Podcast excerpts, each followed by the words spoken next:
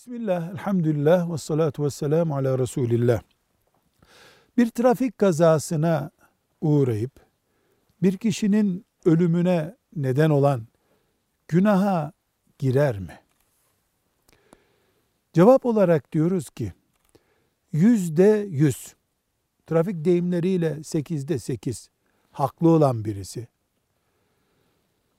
hiçbir şekilde hatası olmadığı halde adeta başka birisi gelip ölümüne sebep olacak gafleti yapmışsa bu kişiye sen kaza ederek bir kişinin ölümüne neden oldun.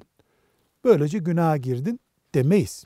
Ama mesela kış şartlarına uygun lastik, fren sisteminin zamanında yenilenmiş olması, arabanın bakımı yapılmış olması, mesela trafikte tavsiye edilen uyku kadar uyku uyumuş olma, camları vaktinde silmiş olma, iç camdaki buhuyu önlemiş olma. Artık neyse trafikte yüzde yüz haklıydın sen. Hiçbir kusurun yoktu deniyorsa biiznillah günahın da yoktur.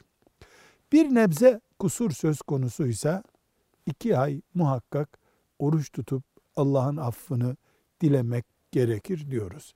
Velhamdülillahi Rabbil Alemin.